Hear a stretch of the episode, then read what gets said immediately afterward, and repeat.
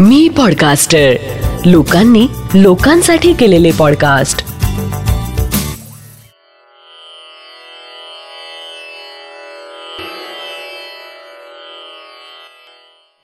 श्री गजानन महाराज की जय.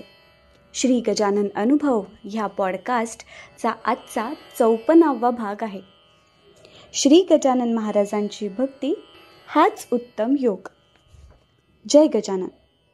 आपण जी साधना करतो जे देवाधर्माचं करतो ते करीत असताना त्यापासून लोकांना त्रास न होईल सर्वांच्या वेळा व्यवस्थित पाळल्या जातील अशी काळजी घेऊन जर हे सर्व केलं तर त्या सर्वाचं महत्त्व अधिकच वाढतं.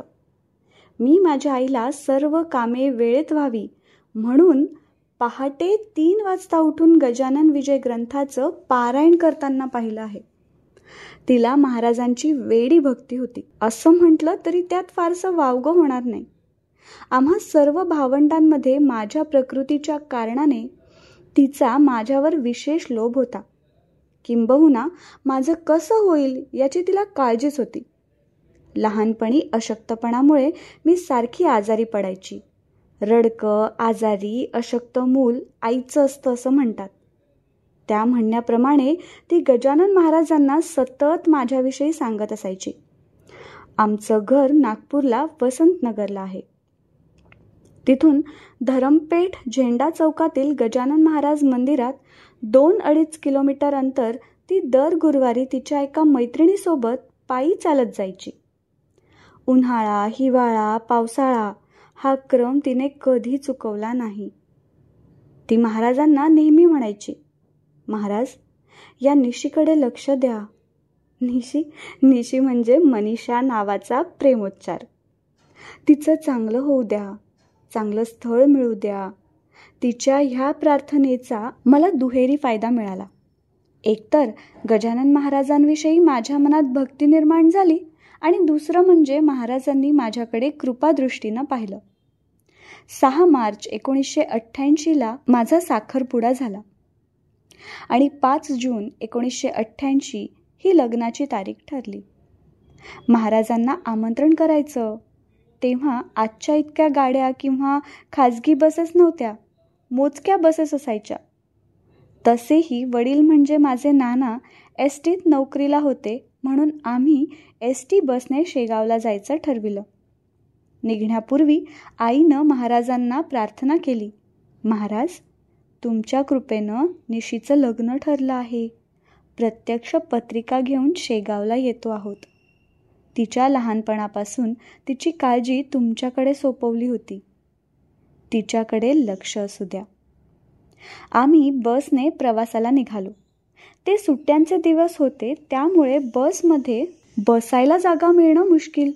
खूप गर्दी होती. पण लोक उतरत जातात. जागा होत जाते. या आशेने आम्ही बसमध्ये चढलो.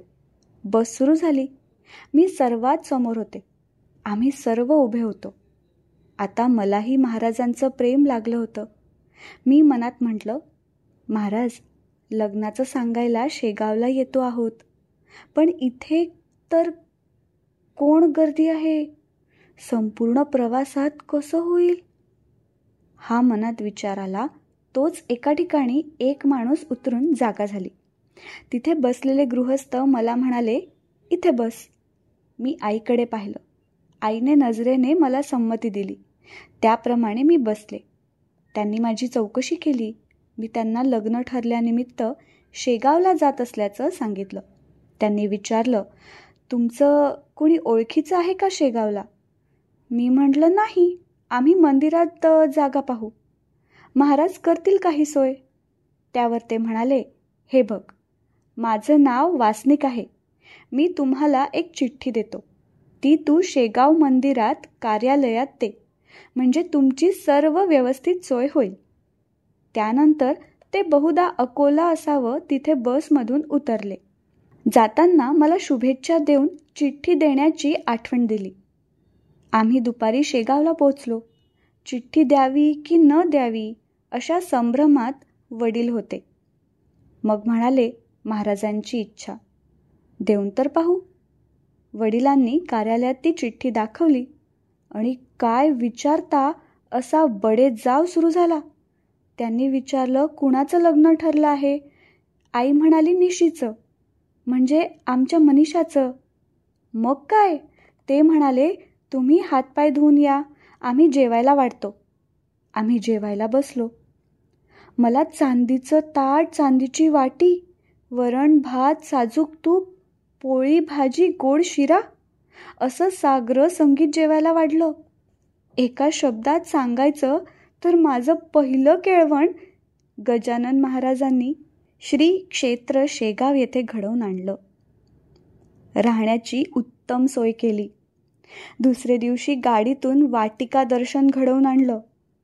तेव्हा वाटिका नव्याने बांधण्यात आल्याने आणि आजच्यासारखं आनंदसागर वगैरे नसल्यानं वाटिका दर्शन महत्त्वाचं होतं.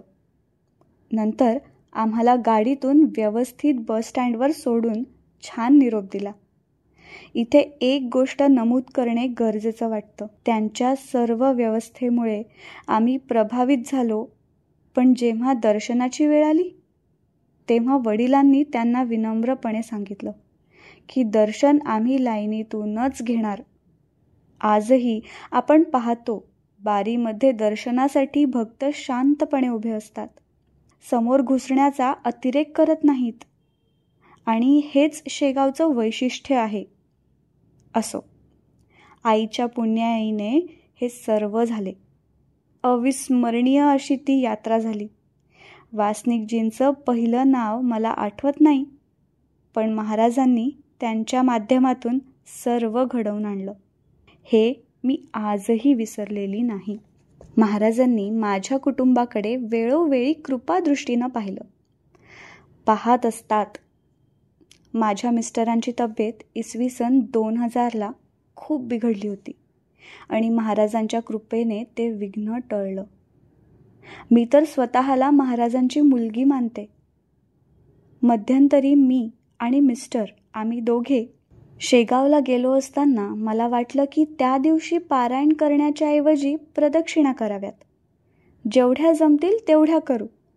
या विचाराने प्रदक्षिणा सुरू केल्या आणि चक्क एकशे आठ प्रदक्षिणा पूर्ण केल्यात.